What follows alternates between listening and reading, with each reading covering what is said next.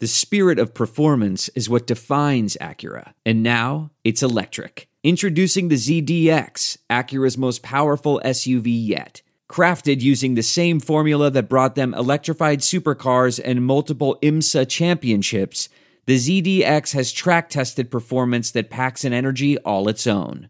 Unlock the energy and order yours at Acura.com. Despite what their moms told them, they just aren't talented enough for radio. Unfortunately, anyone can have a show these days. Sean, Well, I'm pretty hard to figure out sometimes. In fact, I can't even figure myself out sometimes, so don't you try to. Joe, You're an idiot and really a disloyal person. this is the Cuse Militia. Those two unapologetically biased orange-blooded homers, Sean and Joe. It's the most bullshit thing I've seen in 30 years. Welcome, Orange men and ladies. Happy Monday. This is the Cuse Militia with Sean and Joe at Cuse Militia on the socials. Go there, join the militia. Thanks for tuning in and hanging out with us. We appreciate all of you. With Syracuse basketball on a brief hiatus, we're here to give you our thoughts on that season going forward and as as well as the early signing day stuff. So uh, that was 15th through the 17th of last week. We watched a bunch of those roll in. How many was all, all together, Joe? 13? You don't know, do you?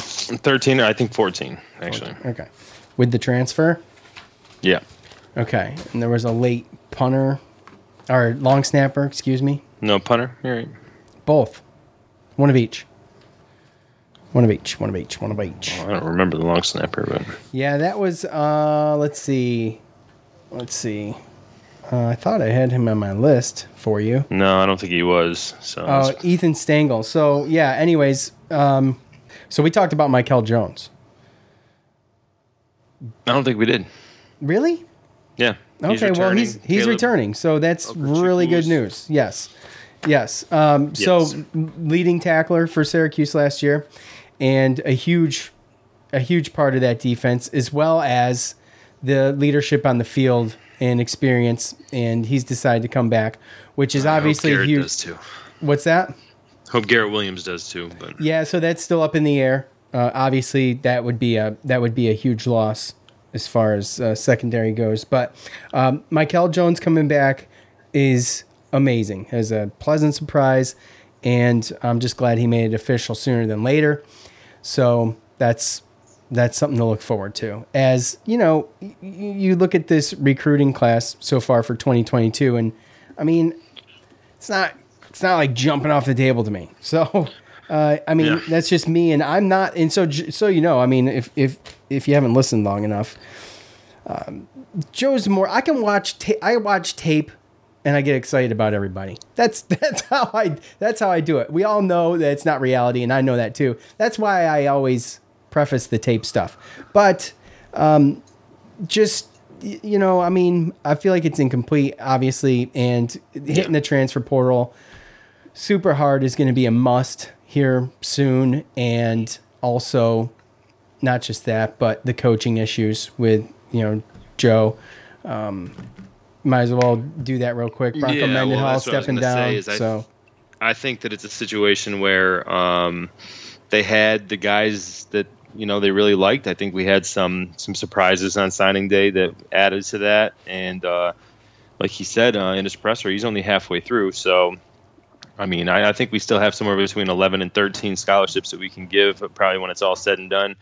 And you know, we still got guys uh, that are in the transfer portal that you know they don't have to decide until the summer of next year, right? So yeah, there's no, there's no uh, Right. So I mean, we're going for some guys. I know Jared Verse is one of the guys that they're talking about, the the, the DN from Albany, Albany, yeah. that um we're going for, but he's starting to get recruited hard by bigger schools. And um, you know, uh, Dino Babers was talking to Matt Park and said, you know, he's they got their transfer portal wit- wish list, but I think a lot of this too is, you know, you want to keep those options open for. I mean, for instance. Um, just talking about it, like you said, the coaching right now, you know, we know we have an offensive um, coordinator vacancy, and right now they're saying that they're looking at um, former Virginia offensive coordinator Robert Anae and the current quarterback coach Jason Beck uh, from Virginia as well. So, know, we all know Bronco Mendenhall. He he stepped down, and uh, they're going to be going through a coaching change. And you know, to be perfectly honest with you, uh, you got a situation where these guys were recruit recruiters at Virginia, right?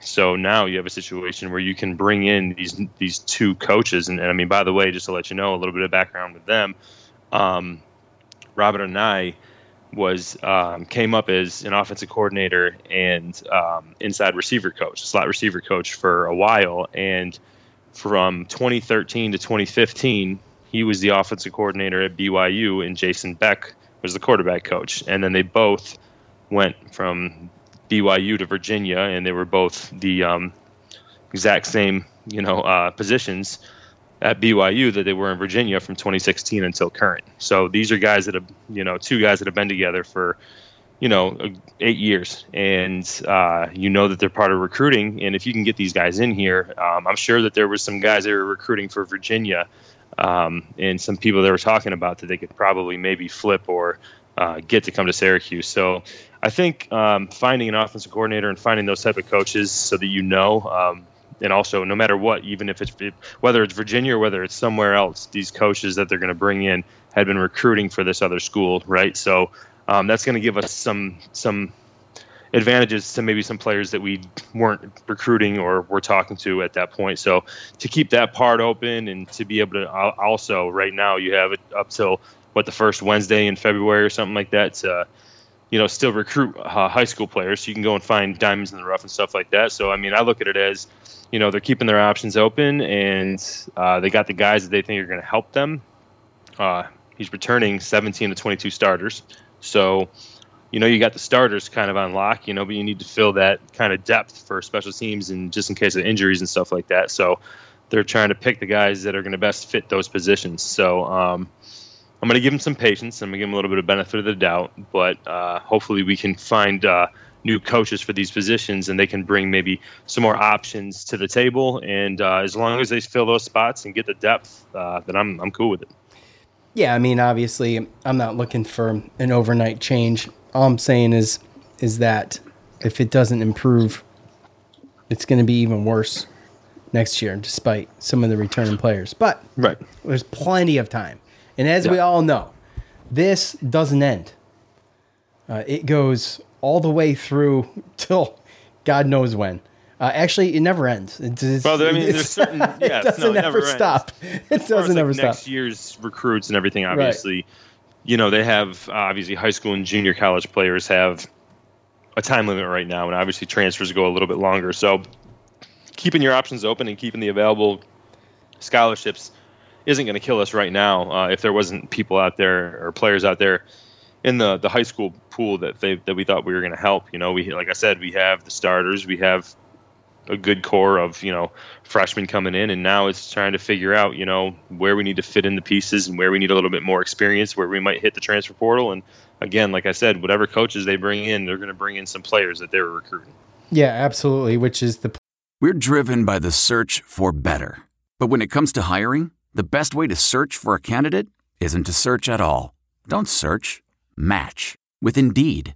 Leveraging over 140 million qualifications and preferences every day, Indeed's matching engine is constantly learning from your preferences. So the more you use Indeed, the better it gets. And listeners of this show will get a $75 sponsored job credit to get your jobs more visibility at Indeed.com slash match. Just go to Indeed.com slash match right now and support our show by saying you heard about Indeed on this podcast. Indeed.com slash match. Terms and conditions apply. Need to hire? You need Indeed. I want to tell you a story. It's a story about a scandal, broken relationships, gossip, rumors, money, corporate rivalry, and a broom. A performance enhancing broom. My name is John Cullen. I'm a comedian, podcaster, and for 20 years, I was a semi professional curler. And I want to tell you the story about how a single broom almost imploded the 500 year old sport of curling. We felt like we were bringing a knife to a gunfight. It's the story of a superstar and his fall from grace. Well, I was being dragged through the mud. It's the story of two brother entrepreneurs with a dream. I said, that's great news. It's a story of intrigue. I still don't understand why we want to keep his name secret.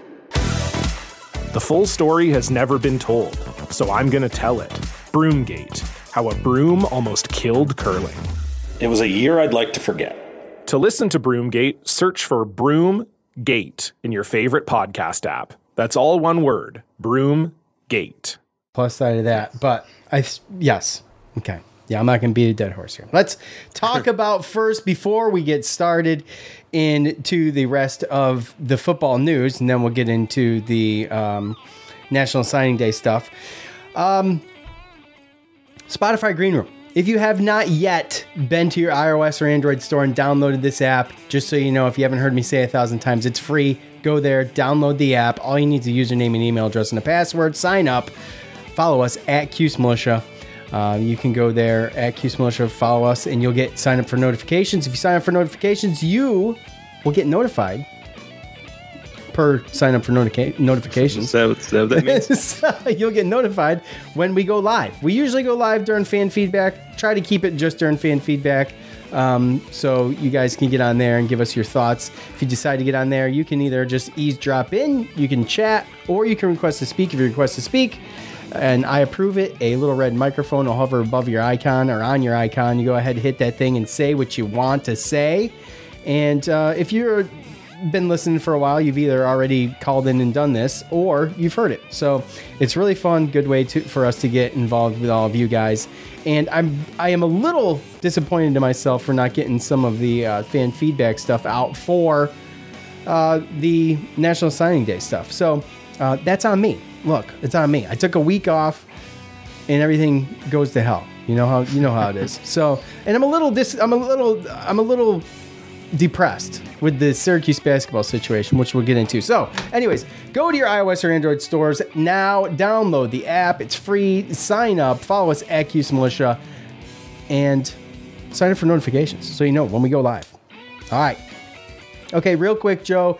Uh, so we talked about Mikel Jones out of order. We talked about the coaches out of order.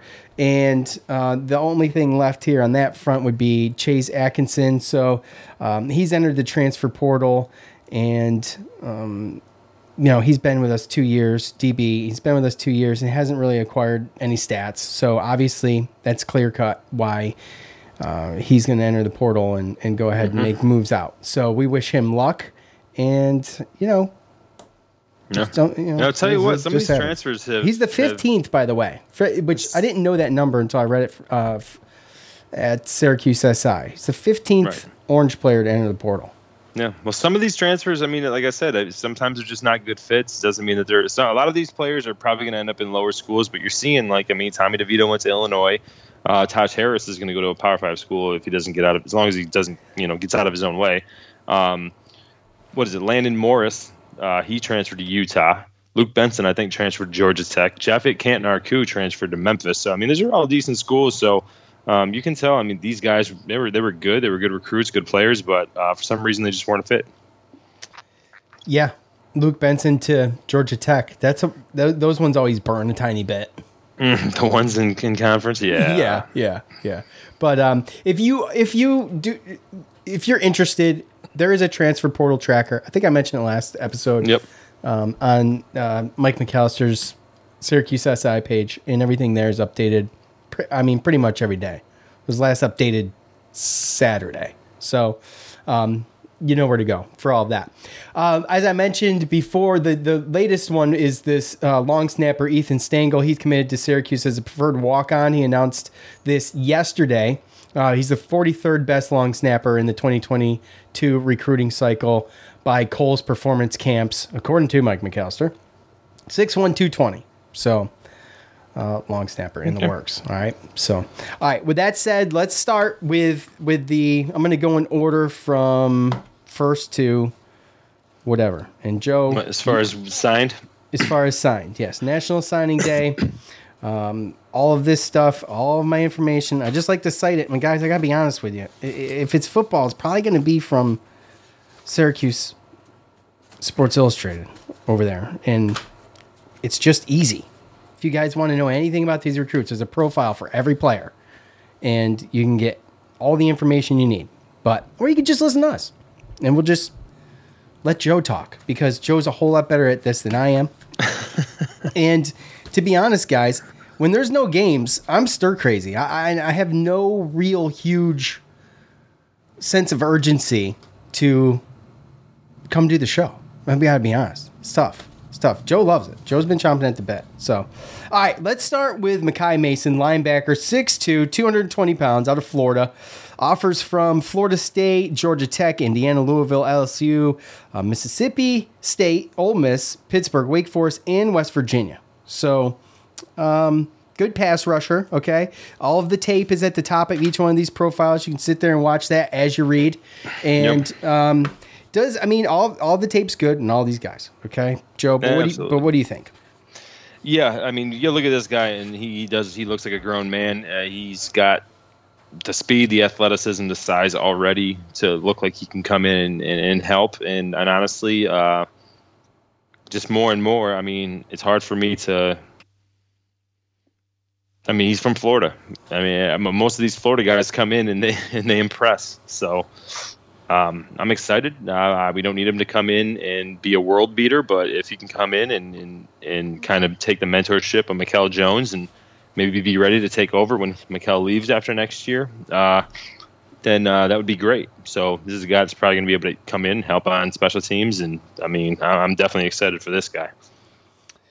Yeah, I mean, it'd be interesting to see if Makai Mason. I think he's kind of a guy that can, if he gets acclimated, he'll get some play, and we'll we'll see Makai Mason. Don't you think, as a freshman?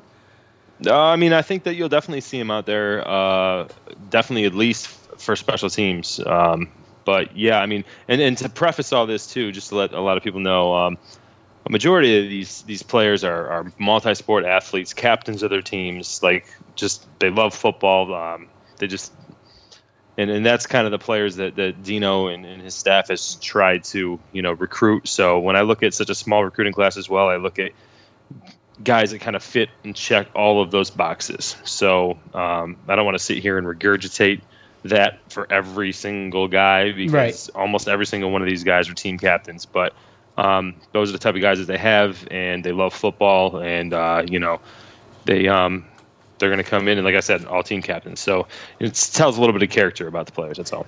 Dom Foster, defensive back, 6'2", 180, out of Ohio, Boston College, Virginia, Wake Forest were some other offers that he had.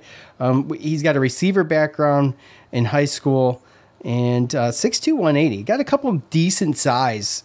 Um, this might be out of order, by the way. Uh, a couple decent size uh, defensive backs, man, in this well, in this group.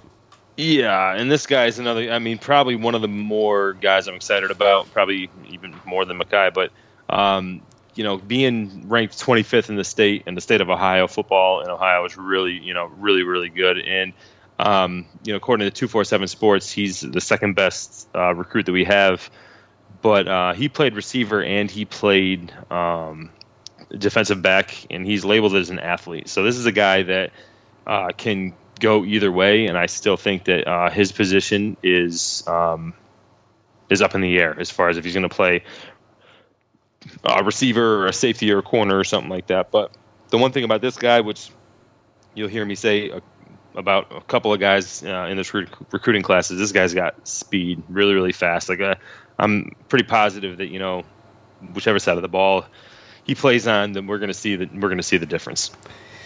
Cornell Perry, defensive back, 6'1", 180, offers from Bowling Green, Buffalo, Central Michigan, Toledo. So not a ton of huge offers there. Um, another defensive back, Joe, um, not quite as big as Dom Foster. What do you think? No, yeah, no, but he's a little bit lengthy, uh, 6'1", 175. Um, he played receiver as well, and he also played defensive back. He's also labeled an athlete in 247 Sports.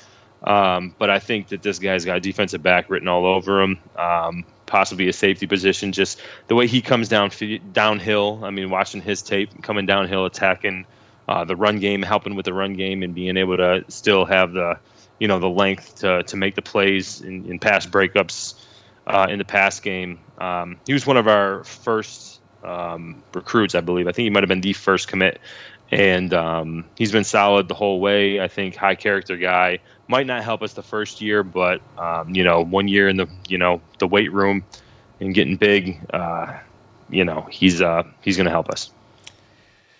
Uh, out of uh, Michigan, by the way. I think I missed yep. that. Um, let's see.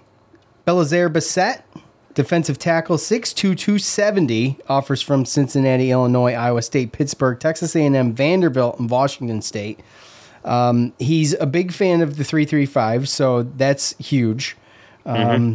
And, you know, he's pushing pushing 300 pounds, which is good, but um, you know, I don't know if this if this fits in right away, but definitely needed, much needed defensive tackle. Yeah, and that again, that's one of those positions where I feel like they're going to hit the transfer portal with because I know that we're a little light there.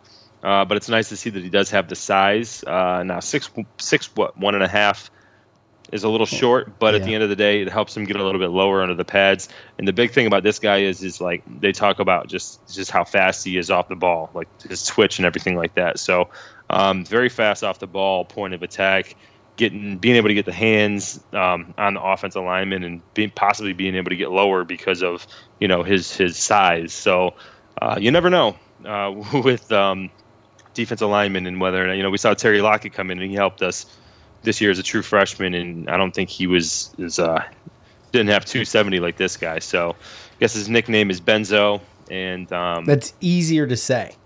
Yeah, very easy to say, right? Way easier.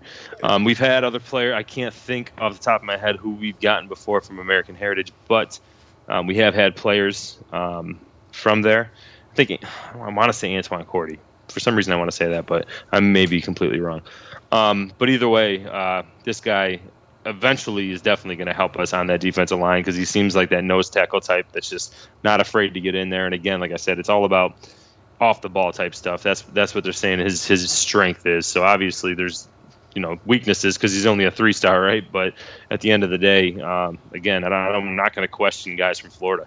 Quan Peterson is next on the list. Defensive back, 6'1", 180 again.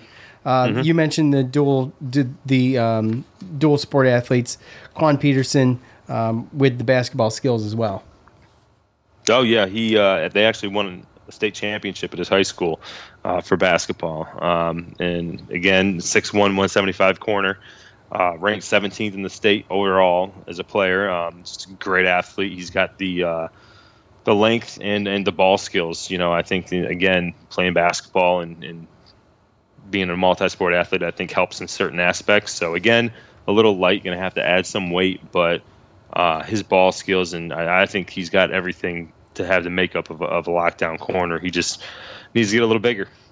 Yeah, I'm speaking of getting a little bigger, Joe Cruz, offensive line, six six, but 280. Joe, for the offensive line, I think probably needs to put on some weight. Other notable offers, according to Syracuse SI, Lafayette, and Stony Brook. Um, out of New York, though. Yeah, and that's that's the one thing is I think that this is a situation where they saw somebody because they know. I mean, how many offensive linemen did we pick up last year? They were just like just seven or something. Constantly right? I mean, offensive so, linemen, yes. Right. So we had so many. Um, so I think that we're a little we're deep there, and we still got starters coming back and everything like that. So I think that the two offensive linemen that we took this um, this recruiting period, I think they basically were guys that they thought they would definitely that they could fit in, were perfect for their scheme, but after two years of maybe learning the system and getting a little stronger, you know what I mean? But this guy, yeah. I mean, he's ath- he's athletic, and um, they they say that he's got some some things with you know being able to you know move and bend and get to different levels that a you know offensive lineman needs to do, especially at six six, so you know defensive players don't get lower than him all the time. Uh, that you just you know they just come natural and you can't teach. So you know that's a that's a positive that, that you want to hear about that. But I mean, other than that, you know when you look at his, he's still a three star, but um, you know, from Long Island in New York, maybe you know he got overlooked a little bit. Number eight player in the state. And, I'm hoping so, know. but 280, it's a little light in the loafers. That's a little light right now, but at the end of the day, I mean, he's still a freshman in high school, and Absolutely. you know, like I said, he was the, the eighth ranked player in the state, and there's fans and people that get on coach all the time about not, you know, recruiting, Recruiting in state. So you know, this is uh, a guy that they think that they can turn into something someday, and it's not going to be tomorrow, but a couple years, Right, he uh, exactly. possibly could help. Right. Uh, Jeremiah Wilson, defensive back uh, out of Florida, 5'11, 175 pounds. Other offers from Arizona, Iowa State, Washington State. Uh, he he has some some skill turning over the ball. Six interceptions and three forced fumbles. So he's a ball hawk, and oh yeah, that's that's a lot of what we lacked last year. Now, does he's you know, I mean, we lacked it last year. We need someone to develop into, you know, someone that can turn the ball over. It was one of our our biggest downfalls from 2020 to 21. I'd say was a notable difference in the lack of turnovers. Yep. And and he made up the third and, and final Florida player that we brought in. And it's actually funny when I'm looking at 247 Sports actually right now.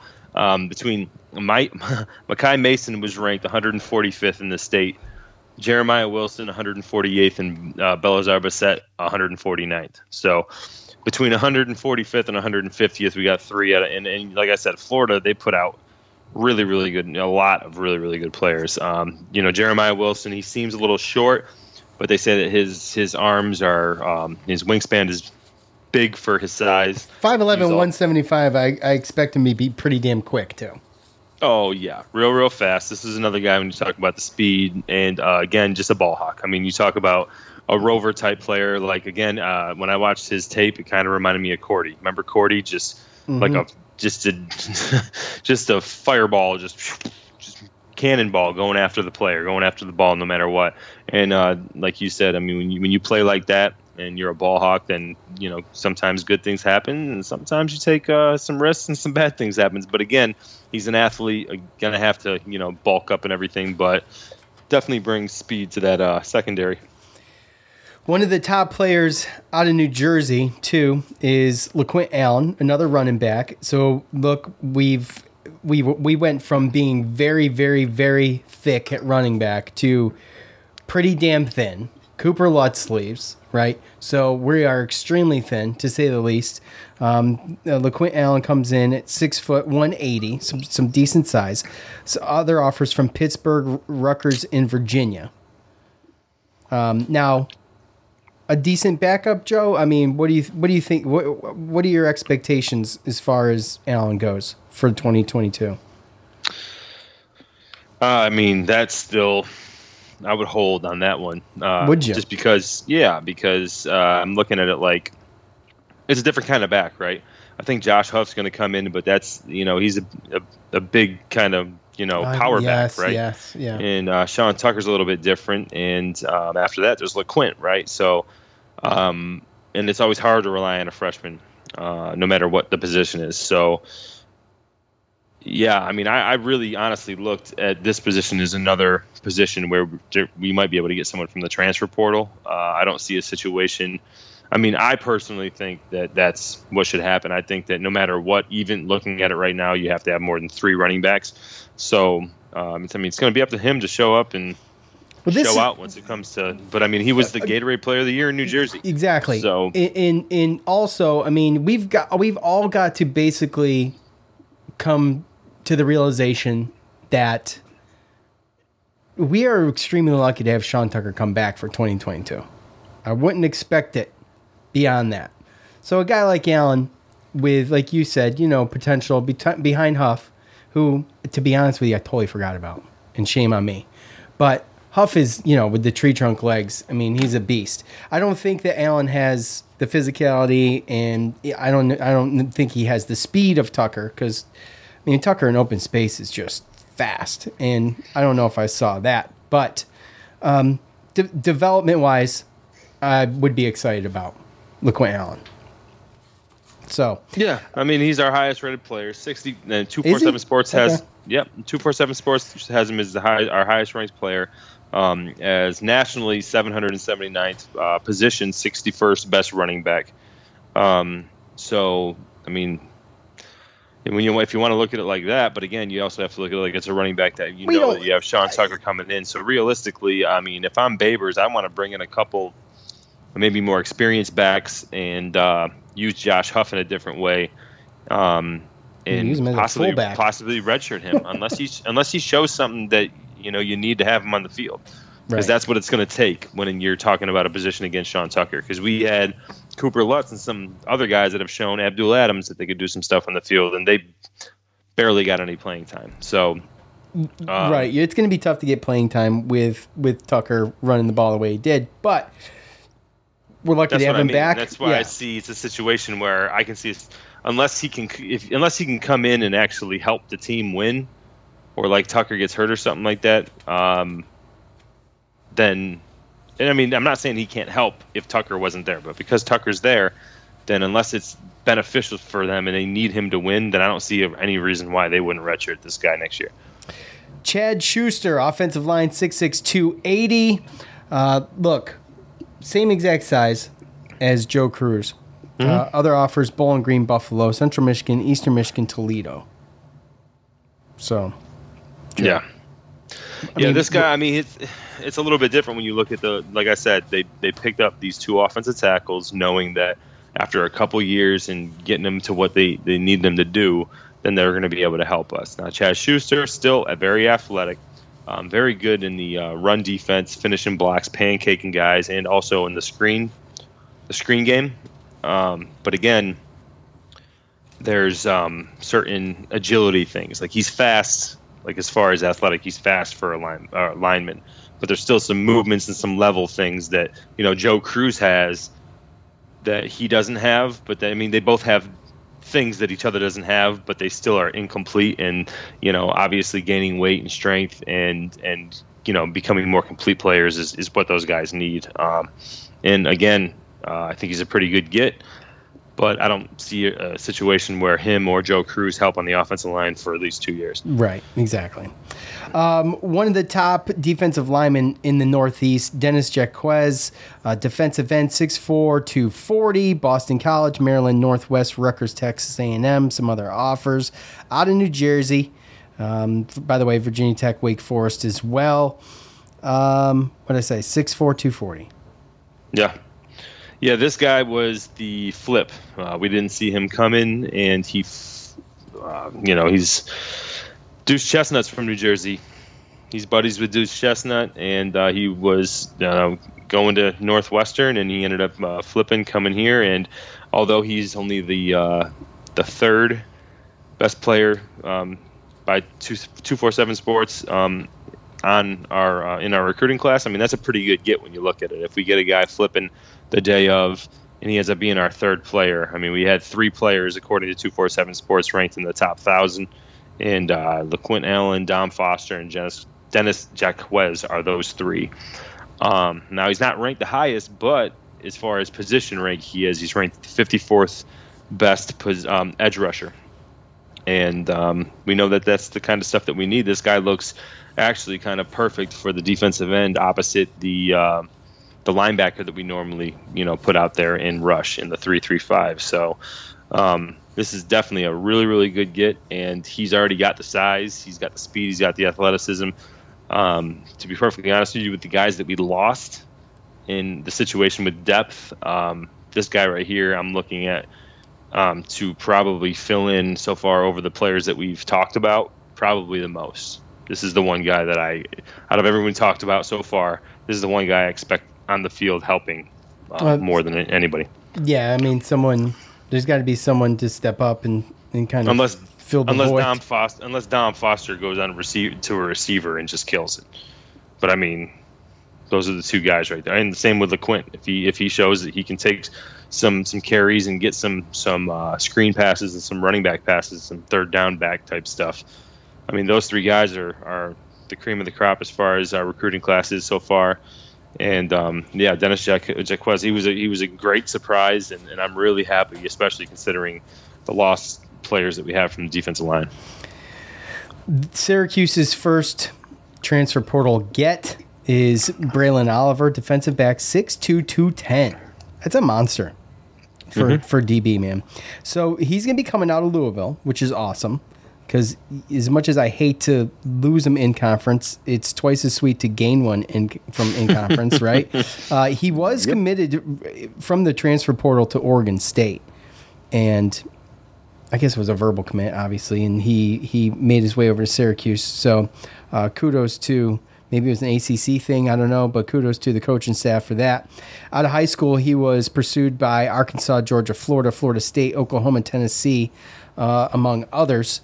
So um, Joe, obviously, a little uh, much needed. You got some experience now with this guy, and ha- having you know, hopefully Garrett Williams comes back, and we got Duce on the ends, and having you know safety in there in between is going to be uh, key. So, right, um, much well, needed.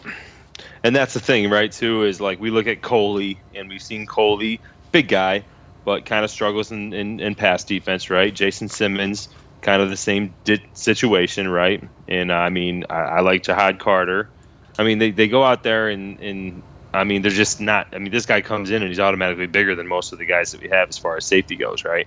Um, he was highly recruited, and obviously he didn't like what he saw at, at Louisville, whether it was the depth depth chart or coaching or whoever. And um, so, yeah, this is a really really good get. Uh, And to flip him too from Oregon is a, is a and to deal. flip from Oregon State, let's just put it this way in comparison. Um, Oregon if you State, look yes. if you, for instance, sorry, um, if you were to look at his high school two four seven sports rating, he would be the highest rated player on and our. He'd be our best player in the recruiting class. So just because he's a transfer, been out of high school for uh, uh, a year, uh, still got I think three or four years of eligibility. So this is definitely a, a good get, and he's already got the size. And um, you know, this is another guy that I think is just gonna ramp ramp up this defense a little bit because I think that you know our safety play as far as uh, being able to do uh, one-on-one coverage and in in the passing game has kind of hurt us a little bit. And um, I, I look for this guy to come in and shore up. And this is the next guy that I would say I'm expecting um, to uh, play and help. I'd say probably him over Dennis. Probably this guy more than anybody because he's had one year of college and he's got the size and uh, and speed. So definitely excited about this guy too. Donovan Brown, wide receiver. Okay, I was excited about this guy. I don't know. You tell me, man. Um, he's a huge dude. This is a massive target. Okay, 6'3", 180. Uh, offers from Vanderbilt.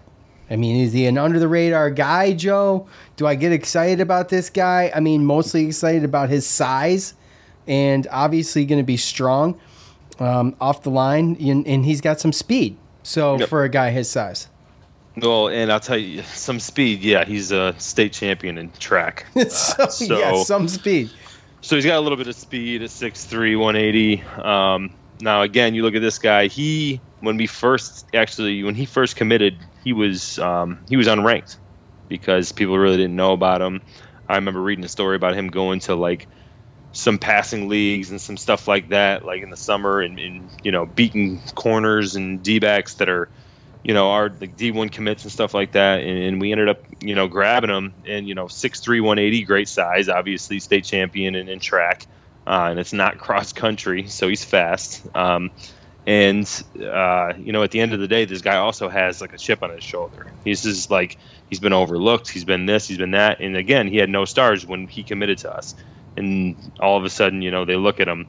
Now he's a three star in our, according to two four seven Sports, minus the transfer we have. You know, the fourth best um, recruit that we have in this class. So uh, definitely a guy that I'm excited about as well. I don't know if he's going to be able to come in because again, it's just so many times you'll see receivers come in and they lose confidence.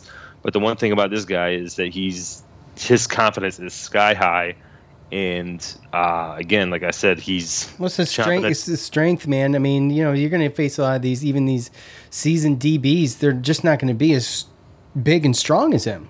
I mean, he's No, going to be able to overpower yeah, guys. I mean, that's yeah, that's true, and you know he can either run past him or he can jump over him and catch him. Which well, the thing is, is how assume, right? how bad does he get jammed at the line, right? Because obviously he's Yeah, well, going to be that's using part his of it as a true freshman, right? And then all of a sudden, it's, it is confidence too.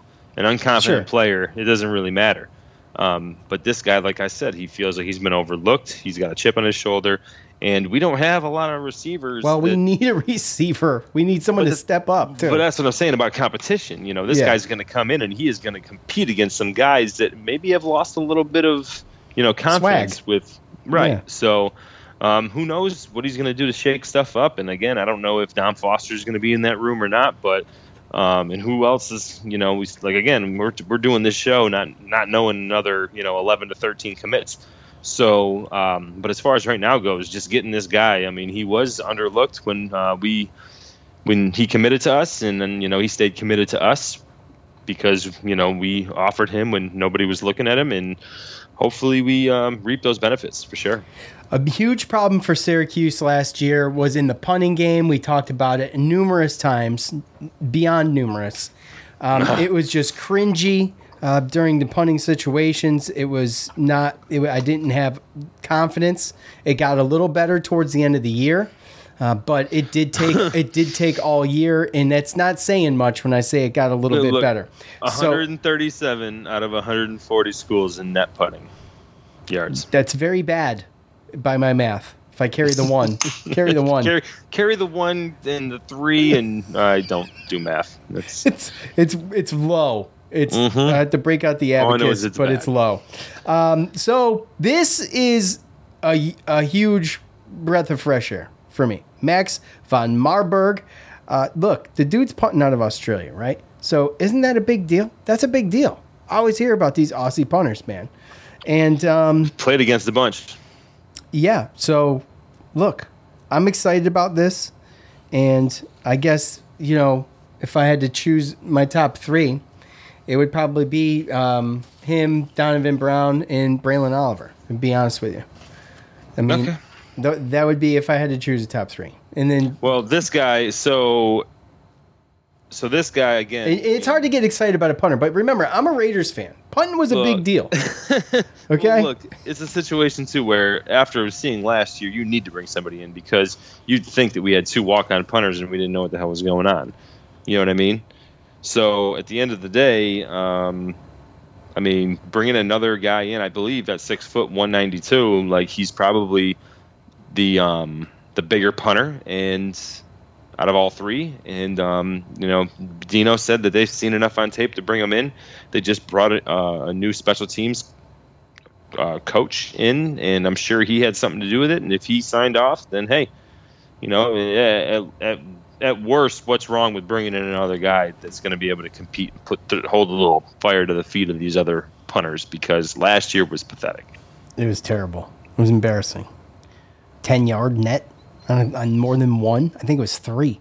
I mean, this is freaking terrible. All right, Joe, let's wrap it up. Tell us what you think about Caden Bailey, linebacker. 62210 out of Georgia, Kansas State, East Carolina. Uh, some uh, some of his notable offers, according to Syracuse SI. I mean, look, not exactly jumping off the board here, but what do you think?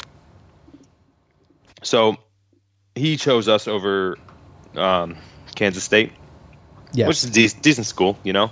Um, but the biggest thing about him is, I mean, it's the pedigree, man. I mean, Caden Bailey, his dad, Boss Bailey, his uncle, Champ, Bailey, right? So uh, he's Georgia boy, two two sport athlete, and to be perfectly honest with you, when I watched this tape, um, he's line he's he's named as a linebacker, like that's his he's a linebacker, right? But he's down line, so he's like you know like Stefon Thompson all the time as a linebacker, but he's Russian, right? Because you know, with a three-three-five, a lot of times you bring up that linebacker to put four men on the line and you rush and everything like that, right? And it seemed like that's exactly the position that he played for the high school. So I'm looking at this guy, and I mean, he's got good size. I don't know, you know, if he's as big as Stefon Thompson right now, but I'll tell you what, again, another two-sport athlete played basketball, and he looked a little faster than him.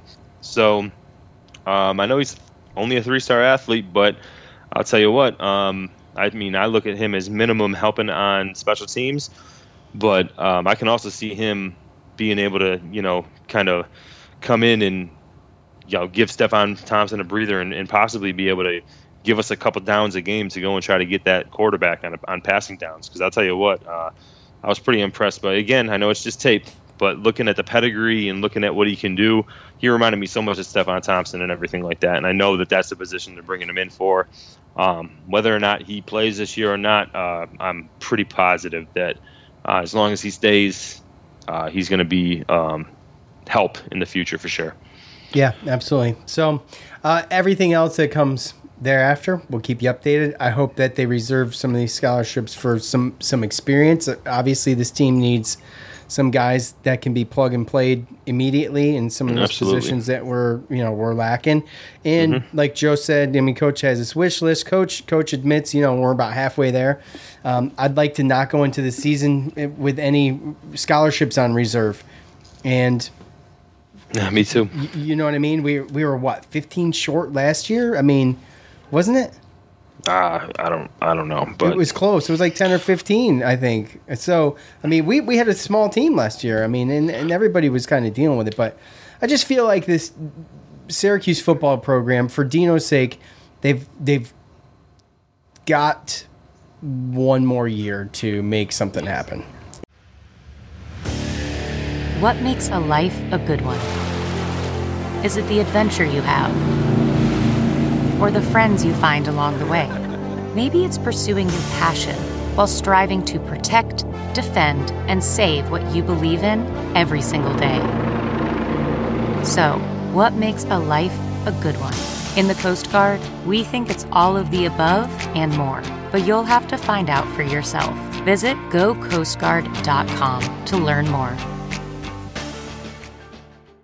Welcome to Fail Better, David Duchovny's new podcast with Lemonada Media. On Fail Better, David, who has experienced both low and high profile failures throughout his life, explores the vast world of failure, how it holds us back, propels us forward, and ultimately shapes our lives. Each week, he'll chat with guests like Ben Stiller, Bette Midler, and more about how our perceived failures have actually been our biggest catalysts for growth, revelation, and even healing. Through these conversations, he hopes listeners can learn how to embrace the opportunity of failure and fail better together. Fail Better is out now wherever you get your podcasts.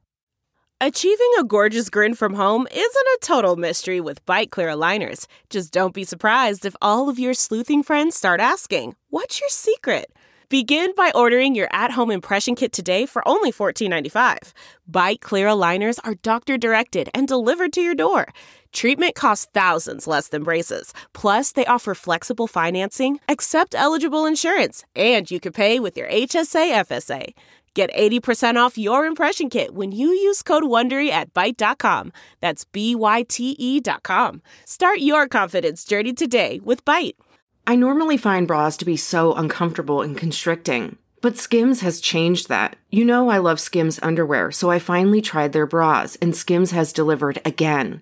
Skims bras are worth the hype for the amazing shape and support they give, but what I wasn't expecting was how comfortable they are too. I've tried so many bras in the past, and the main issue that I have is that they weren't supportive enough, to the point where they felt slouchy. I love my Skims wireless form bra because it's so comfortable and supportive. The older I get, the more I care about actually being comfortable in what I wear every day. And with my wireless form bra, I no longer have to sacrifice my comfort for the support I need. Shop Skims bras at skims.com, now available in 62 sizes, 30A to 46H. Plus, get free shipping on all orders over $75. If you haven't yet, be sure to let them know we sent you. After you place your order, select podcast in the survey and select our show in the drop down menu that follows. And you know what? Well, we'll we'll get we'll get into the to the rest of it, but you know, maybe not just like Dino's fault, and or you know, anyway.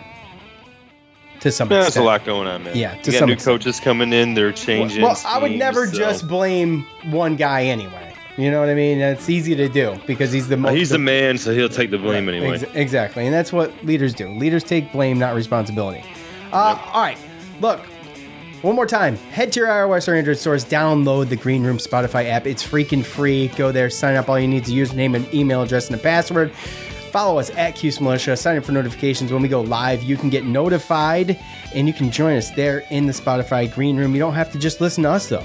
You can listen to plenty of other things and uh, topics from pop culture, to music, uh, movies, um, art, dance, whatever the hell you want. I promise you, it's on there. Um, and uh, you can start your own thing. You you can record your session, and what that'll do is all you need is your phone. You record your session, and it'll send you an MP3 of your recording. Man, you can download that or upload that, excuse me, to any podcast platform, and boom, that's all you need. The cheapest, easiest way to get on this show and do your own. Imagine that. So. Go to your iOS or Android stores now. Spotify Green Room app. Thank you. Okay. All right. So look, we're in pause. All right, we're in pause. Everything's paused for Syracuse men's basketball. Got Time some out. got some positive cases, and uh, look, New York. This isn't shouldn't come as a surprise. Unfortunately, everybody knew that cases were going to rise as it gets colder and people go indoors. So it shouldn't be a surprise. And with that said, the dome. Uh, th- I saw this over at Noons. Um, some things that should bring fans into the dome. You want me to give you the list? That's what I would call this article if I was to write it. things to bring fans into the dome. Here's the list. All fans age 5 and up are required to pri- provide proof of vaccination or a negative COVID test. Uh, Proof must be shown at the gate to security uh, entry to the stadium. Newborns, a, newborns to age four do not require vaccination or a test result to enter the facility. Um, can't okay, guess my five-year-old's not going. Uh, or up. All right. Uh, the courtside lounge will be closed. Exciting. Club 44 will be closed. Exciting. No food or alcohol will be served at the stadium. Water, soft drinks, and coffee will be available for purchase at the cashless registers. Well, in are you the allowed to bring in snacks, Sean? No, this is like the movie theater, bro. If you bring them Oh. in, you sneak them in.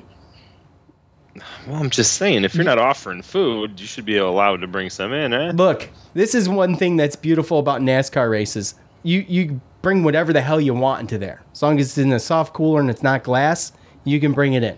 You can make your sandwiches, you can cook burgers, wrap them in tinfoil, whatever you want. Um, you know, they're not trying to extort money from everybody. But you should at least be able to bring water in. I mean, even even uh, Lane Stadium in Blacksburg let us bring our own water in, and they had refilling stations so you could refill your water. So, uh, as far as the other stuff though, I don't know. It didn't say. Uh, pre pre-game courtside gatherings will be prohibited. So there you go. Also goes on to say Syracuse also announces the continuation of existing public health policies, including requiring masks inside the dome, which has been a complete failure because no one's doing it. So now you've got to go back and try to enforce this. It's never going to happen. Uh, dependent on, I mean, maybe because of the lack of people. Uh, Syracuse Athletics noted that these these changes will remain in effect until further notice. Okay, so um, it's very disappointing. I understand it. I am not saying that we we we should be playing with positive player p- players testing positive. But however, however, the NFL has realized that the season cannot be finished, Joe, unless they make some kind of compromise with the players. The players are fully vaccinated and they've they are testing positive. Just like the NFL, I will guarantee you, as young and healthy as these players are, they don't even know they're freaking positive. Most are symptomatic. The only reason they know is because they're being tested. It's because they're being tested. Right. So, by the way, 42 years old, I would not have known unless my wife tested positive because she lost her sense of smell. So she got tested. I said, Well, shit, I know I'm going to be positive, but I'm going to go get tested just to be sure because obviously, for work purposes, I have to do that. Right. And I don't want to be at work, you know, obviously, I'm not a freaking idiot. So, in my case, I wouldn't have known. If my wife hadn't lost her sense of smell and tested positive, I would have never known. Okay, Joe, you had it. You were you were um, you had fever and, and, and chills and stuff for about a day, and then you lost your sense of taste. Yeah. And, and, and you would have known eventually, but you you you went and got tested when you when the fever hit because of work, right? Because you didn't want to. No, I went and got it all happened over the weekend. I went and got tested because I lost my uh, sense of smell and taste. On the Sunday, so I knew that that was what the situation was, and because I still had mild symptoms, I knew I probably had a chance to spread it if I came to work. Right, so. and and that that would be irresponsible of you because you wouldn't right. want to do that. So I tested positive on a Monday, and my work said I can't come back for ten days, even though six days later I tested negative. Okay, exactly. Well, I mean, right. I mean, who knows? I don't know how. I, I had a ten day grace period for me, so I have no idea if it's I. The problem. So, so here's the thing. Here's the thing. Back to my point. We we we were just giving yeah, our we personal experiences. I wouldn't have known I was positive. My point is that many of these players don't know they're positive. They know they're positive because they're, they're getting tested. What the NFL has decided to do, Joe, is let these players play asymptomatic because we and look, I get nasty emails every time we talk about this stuff. I went on mm-hmm. I went on Twitter, okay, and, and let me just let me just say that um, Twitter is a joke. If you're going to threaten to unfollow me on Twitter because I say Fauci's a quack, uh, I, I, don't. Then don't the don't don't do don't threaten me. I don't respond to threats. I don't care. I don't need you to follow me on Twitter. I love our listeners here, and I do respect them. And I don't like to get into this stuff on the show, but it it, it, it is obviously affecting the season. So it is the elephant in the room.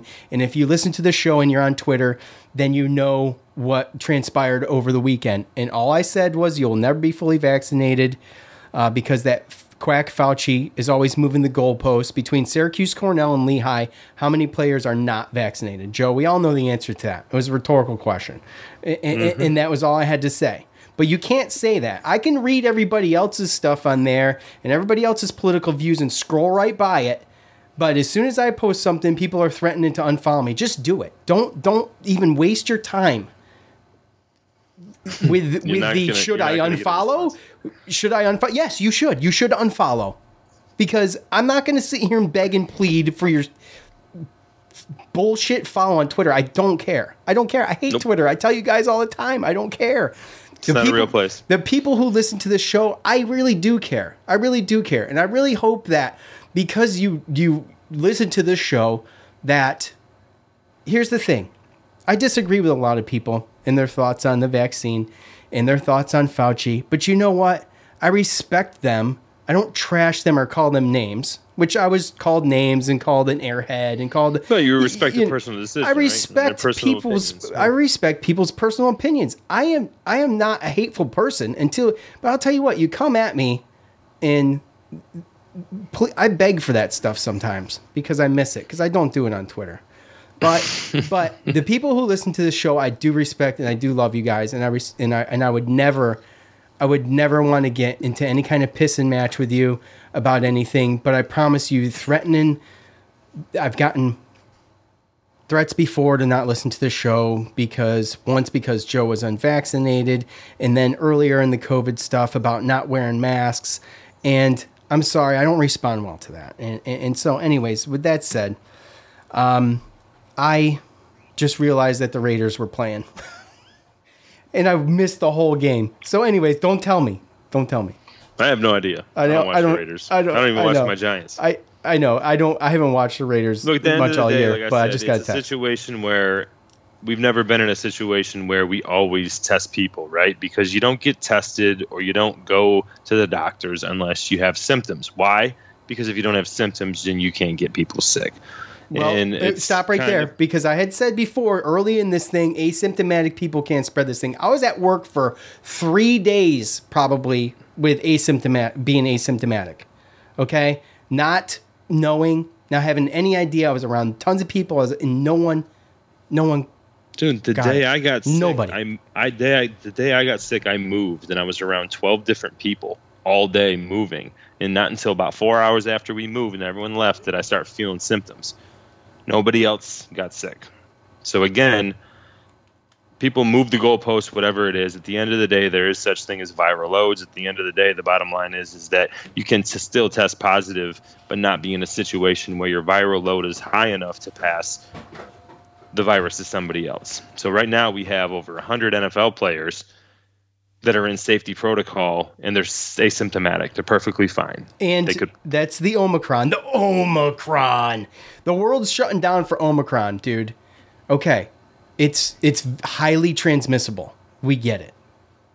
But on the flip side of that, Joe, it's not putting a ton of people in. When it was in South Africa, it wasn't putting a ton of people in the hospital. From and I think I there's like one. There's still zero deaths. Okay, I heard one, but let's no. say it's one. The cases really is what is what everybody's going off of, but it doesn't. It shouldn't be about cases. It should be about hospitalizations and death. Right. And you know, you get a lot of cold cases throughout the year and yeah. it doesn't Flu. necessarily trans transpire into into into hospitalizations and deaths. And with the Omicron stuff, if it's anything like South Africa, it's going to be pretty mild, but it's going to spread all over the place, right? And so, um, if that's you know, if it's it, it, Omicron's the Omicron cases in South Africa would be like the first um, con- control group. Really, is what it comes. down to. I mean, to. we can talk about all this, but but like since when in life has someone been worried about somebody who's sick that doesn't go to the hospital or die? Um, like normally you're sick, okay. All right, well, see you in a couple days, right? Like that's, I mean, again, we wouldn't even know if we weren't testing every day, and they're forcing people to test. I think the NFL is opening up, and you know what? Um, the people that want to get tested and want to wear the mask, they allow that option for them. But for some of these players, I mean, that's their livelihood. That's their profession. Um, they've been vaccinated. They they they follow the protocols. They've done everything that that the whole NFL and everybody has told them to do, and still they catch it. They're asymptomatic. They're perfectly fine sitting at home, and they're losing paychecks because they can't play. In which a situation where they wouldn't even have been sick and even passed it to somebody else if they didn't take the test in the first place. So I think the NFL is on the right track, and I just hope that um, you know other sports leagues, companies, and corporations and stuff like that can kind of get on the same page. Well, it seems uh, like that's my point. It seems like it's getting it's going the opposite, Joe. We went through Delta, which was more virulent and more um, aggressive, and the Omicron isn't even affecting the lungs which is good, which is really good. It's affecting the throat and the nasal passages, right? So, according to the studies that I no, at the end of the day, I, I, mean, I guess there's got to be a, a, a, different way, right? I mean, obviously, if this is what everyone says it is, and obviously the science is changing all the time, the goalposts are moving, and this isn't that right. I mean, you have players that have been vaccinated, you have players that have done everything that they can to follow the protocols, and people are still catching it, and people are still dealing with this stuff. So at some point, um, you know, the the rules and the protocols they got to change a little bit because this just really doesn't make any sense to me. Um, and uh, as they learn more, then they should be able to to um, you know change those those type of rules. But to to do what they're doing with certain players and certain things to where people aren't even getting symptoms. I mean, we should start doing like what NFL said. They're going to be looking at the symptoms. If you got symptoms, okay, well, they come over here, step over here, get tested, right? Like that's what it is. Yeah, well, you can't play. You have to quarantine. Why? Why? Why make the rest just of the team because of a positive test, right? Yeah. And that's the thing is, for the longest time, I think for the last two years, they've just been talking about tests, like you said, but they haven't been talking about people that have been symptomatic, right? Until now, after two years, you know, you got these NFL players that are like, you know, we're losing money. You know, these guys got bonus incentives in their contracts. Uh, you know, you don't get paid if you don't practice, you don't play, and they're sitting at home perfectly healthy with you know a small enough viral ro- viral load to where they can you know test positive for a test, but they can't pass it to anybody, and they still can compete in a good enough way to where they can still play. So at the end of the day, um, you know, it's it's nice to see this type of thing step up, but then at the same time like I said, um, you know, it's it's for their own personal benefit, and you know that's what they're fighting for, right? So, um, I don't know what it's going to take for other companies and other organizations and stuff like that. And you know, you look at hockey, and they're dealing with a different country if you want to go that route. So, um, you know, there's different things that go with it, but um, you know, it's it's finally a league that woke up and said, hey, like we're doing everything you're telling us to do, and uh, it's just not making sense. So they're going with the symptoms and, and they know with the science and with every regardless of what whoever whatever news organization wants to to you know broadcast whatever they want to broadcast. At the end of the day, asymptomatic people, people without but people without symptoms can't spread it, regardless of what people say. And if you listen to the right doctors and the right podcast, you know that. Um, well, that's but- just it. It's so polarized now that you know, in in in we're people are being pinned against one another based on their beliefs, and that comes from the media, and it comes from bureaucrats, and it comes from politicians, and Right. it's and it's and it's too bad. And those Well, those those three those three entities, by the way, bureaucrats, media, and politicians, have been dividing this country ever since they were introduced to society, and Right. that's what they do. And you have to cut through the static and do your own research. you have to do your own research, okay? First, It's out there, That's that's people. the first It's thing. Obviously, all the data's there. You know, the VAERS report. If you want to get that and download that, you can download that from the CDC website. All of that stuff is there, and um, personal experience is is sometimes not an argument, but it is. It is if you've you know like, my wife's a pharmacist. Okay, as if you didn't know, if I haven't already said it, uh, I hear stuff every day you know, the good, bad, and ugly of it. And I'm not just talking about vaccines, I'm talking about COVID in general. And um, it's ugly. And Joe and I have never come on here and said it wasn't ugly. Okay. But the one thing we can say is that when we hear people say, well, it's science, science, don't you, don't you believe in science? Well, yeah, I do. And that's why I've said before that asymptomatic spread isn't a thing. And it has proven throughout this whole thing to not be a thing. And that's why the NFL is doing what they're doing. And so, what it is with a lot of these big entities like the NCAA, Joe, is to they don't want to be the first. So the NFL's the NFL's paved that way. We're going to be the first. Okay. Now it's gonna step everybody's. It's it's everybody else's. The ball's in everybody else's court right now. I would have never thought that the NFL would have been the ones to do this, but let's be honest, they were hit. Everybody's been hit. The pockets have been hit.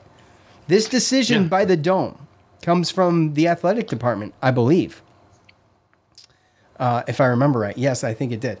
And, and so, you know, what's what's Wildhack doing? I mean, wh- wh- where's the spine on some of these people to to to say, you know what, let's let's okay, all right, look, you want to wear the mask, wear the mask, okay, we have to wear the mask, but you're having five year olds in, in and stuff require proof of vaccination. I mean, this is this is total madness, okay? No. And all you're gonna do is kill your freaking ticket sales.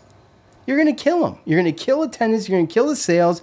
You're gonna you're gonna kill the atmosphere that we that we've had. Can possibly This kill is this is fans. This is this is yes, very true, Joe. And this is a decision that should be on the people who go to the game. If you don't, if you're scared and you want to go to the game, then don't go to the game. We're never going to get an accurate idea of why there's no asses in the seats. Is it the is it the protocols they put in place, or is it people that are scared? Probably a little Or bit of both, right? Is it the product on the field? Is it Right. that you're well, not uh, serving beer and food?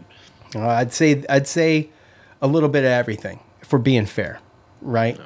But But but if you don't change anything, like you said, you, you, don't can't what the if you is. if you don't make it better to or easier to be there, you'll never know. That's Otto, by the way. You yeah, he- you and the problem is too is is that like again you're banking on you know NFL that's all personal gain right as far as when it comes to the owners the coaches and the players right but when it comes to you know college players and the college and everything with NCAA it's proven that you know they care more about lining their pockets than you know the health and safety and you know the kids right so to speak so um, yeah, I mean, it's a situation where you know, I as sad as it sounds, I don't. As long as there's somebody else that's putting enough money in the NCAA's pockets to make them enforce these rules, then I don't see a change, and it's sad but true. I don't either, and Coach has been awfully quiet on it. Uh, We haven't heard his thoughts unless I missed it. Um, I don't know. Have you heard anything, Joe? No, Seen I haven't anything? heard anything. No. Okay. So um, his silence is deafening on this. I think he has like legit pull. Uh, I don't know what Wildhack's doing. Uh, as I said before, we before I did the second read there, talking about other other people to blame other than Dino Babers. I mean, look, it's time to take a look at John Wildhack and some of the stuff that he's doing. In my opinion, and I don't think it's anything egregious. I just think that people are scared, like I said, to be the first to to do things, and sometimes you just gotta you gotta have some better information. I think I don't look. Has there been a major outbreak in the dome? I mean, there hasn't been like there hasn't been a ton of masking. Come on, cat. There there hasn't been there hasn't been like masked up people in droves inside the dome, right? No. Okay. But you got to look with your eyes, right? Like at the end of the day, they've done the vaccines, they've done the social distancing, the protocols, the masks, they've done all this. What has changed? What is different? Well, a, vi- a virus gonna virus, bro. That's the. that's, that's my point, right? Yeah, so, yeah. like, what is different? Why are we still going and doing these things when we know that what we should be looking at is the early Because it's treatment and perception. looking at people with symptoms, right? Because they don't- That's what we should be looking at. Right, and people people don't want to be criticized for having a lackadaisical approach to this because then they're going to be called murderers, and that's what we do. We demonize people who who are, are, are you know deep. Look at Florida. Look at the governor of Florida. They call him Roth, Ron Death Santis. And like, hello, just look at his numbers. It's not even close to true.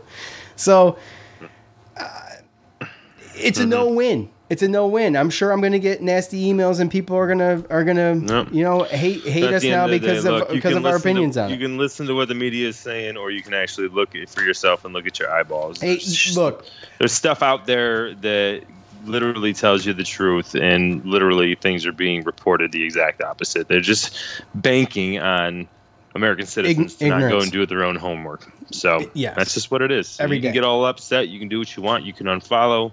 At the end of the day, it's got to be a conversation without being over emotional and you know that's just where it is you know we respect everyone's opinion and we expect the same in return yeah, I would never, I would never be egregiously rude or nasty or call you names.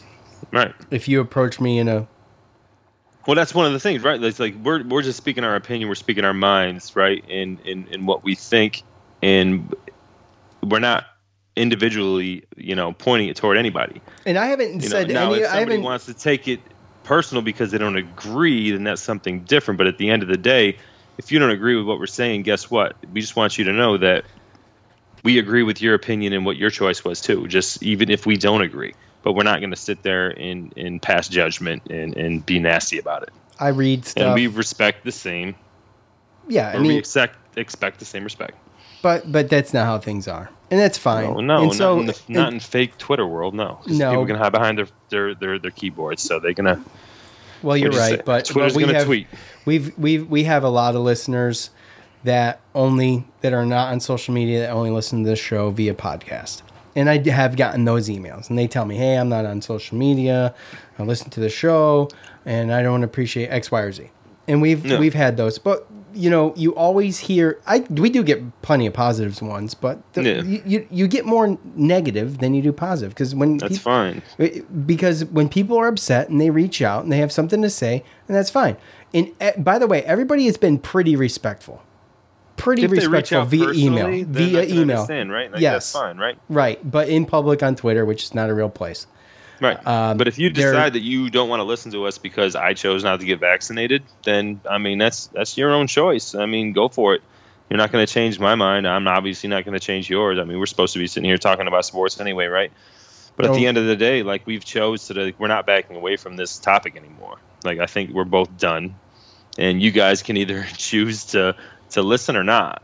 Is really what it comes down to because it is affecting sports, and um, we're going to talk about it. Right, it's a part of sports. So if we were to sit here and say, you know, push the vaccine and push masks and push mandates and push fans out of the stadiums, and that would be okay with a lot of people, and they would agree and they'd be fine with it. But as soon as we take a different stance, it's all of a sudden, you know, the you know, the worst of the worst is is thought of us. And look, um, we appreciate everybody. I can't tell you how many private conversations I've had and how many times I've said on the podcast I appreciate all you guys that listen. I don't I don't give a crap, by the way, about the Twitter followers. Obviously I have more Twitter followers than we do listeners. And I, I don't give a crap if they want to unfollow. But I, I want to let you know that that I do scroll past stuff all the time that I disagree with, but I respect everybody's opinion, and I don't want to get a, in a pissing match. And after all, this is a Syracuse sports podcast. We have a we have on the show avoided talking about anything controversial for quite some time because there hasn't been a reason to do it. And there is no reason to do it unless it affects the sport, affects and it affects the Syracuse program, which is why I took to Twitter the other day, which is why we're having this conversation now. And um, we never would just come on here and start ranting about politics. By the way, the thing that made this political, unfortunately, was the fact uh, that there was that Trump was president. So that's how it became political. I mean, let's be honest. I mean, they jumped all over. Everybody jumped all over the chance to be make it political when Trump when it's happening under Trump. And um, you know he was coming out with the vaccine. I do remember Joe Biden and even Kamala Harris talking about they're not going to take the vac- the Trump vaccine. Okay, and now we're supposed to take it or we're murderers or whatever. So it just is. It's it's madness, guys. Like we're all freaking Americans. Let's let's be Americans and push past this petty bullshit and um, you know, as soon as as soon as the program starts back up, I think they're going to start back up against Georgia Tech. At least I would expect it, Joe. I haven't heard anything else. Um, be, Not yet. Nope. It'd be the 29th, which is uh, Saturday, right? Would it be? Yeah, it'd be the Saturday after Christmas, right? No, it'd be Tuesday after Christmas. Correct? You got Man, a calendar? It would be. Uh, It'd be Tuesday. no idea. I it, don't even know what day it is. I'm so damn it, it, busy. It'd be. It'd be 29th is a Wednesday. Wednesday. Okay. All right. That makes more sense because that's makes right. sense. It's math and all that stuff. It's math and all that that stuff and carrying the one and whatnot. And Christmas yeah, yeah. is on a Saturday. So, anyways, yeah, that makes sense. So it's a Wednesday. Yeah, so we'll see what happens after Christmas. And by the way, after that, this cat's driving me nuts. So we got to go. Uh, and I don't know how he got in here. Uh, and after that, it's a ghost. I, I'm serious. I don't know. He wants to go outside, and he's not allowed outside. So I don't know what he's doing, and he doesn't usually get like this unless there's a female out there. So there must be some cat out there. It's anyways, cat calling. Yeah. All right. Um, anyways, look, guys, we love you guys. Um, I hope uh, we didn't step on too many toes, but you know, um, if you want to send me a nasty gram, that's fine. If you're gonna unfollow or stop listening, that's fine. But uh, yeah, just if you want to have a conversation, that's fine. Exactly, that's fine too. But the best place to do it is uh, cordially on email at Cuse Militia. If you do, or hell, you can come in and fan feedback and talk about it. At some point, it's still going to be a topic because I feel like we're going to struggle with this all year.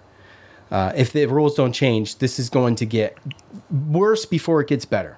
So, yeah. anyways, uh, with that said, we will be back as needed. I guess what we're going to have to do is just keep our eye on these games. And uh, my brother in law thinks it's not going to be for months until we see Syracuse back on the court. I totally disagree. Um, hey, Merry Christmas. Yeah, we got Georgia, Georgia Tech on the horizon.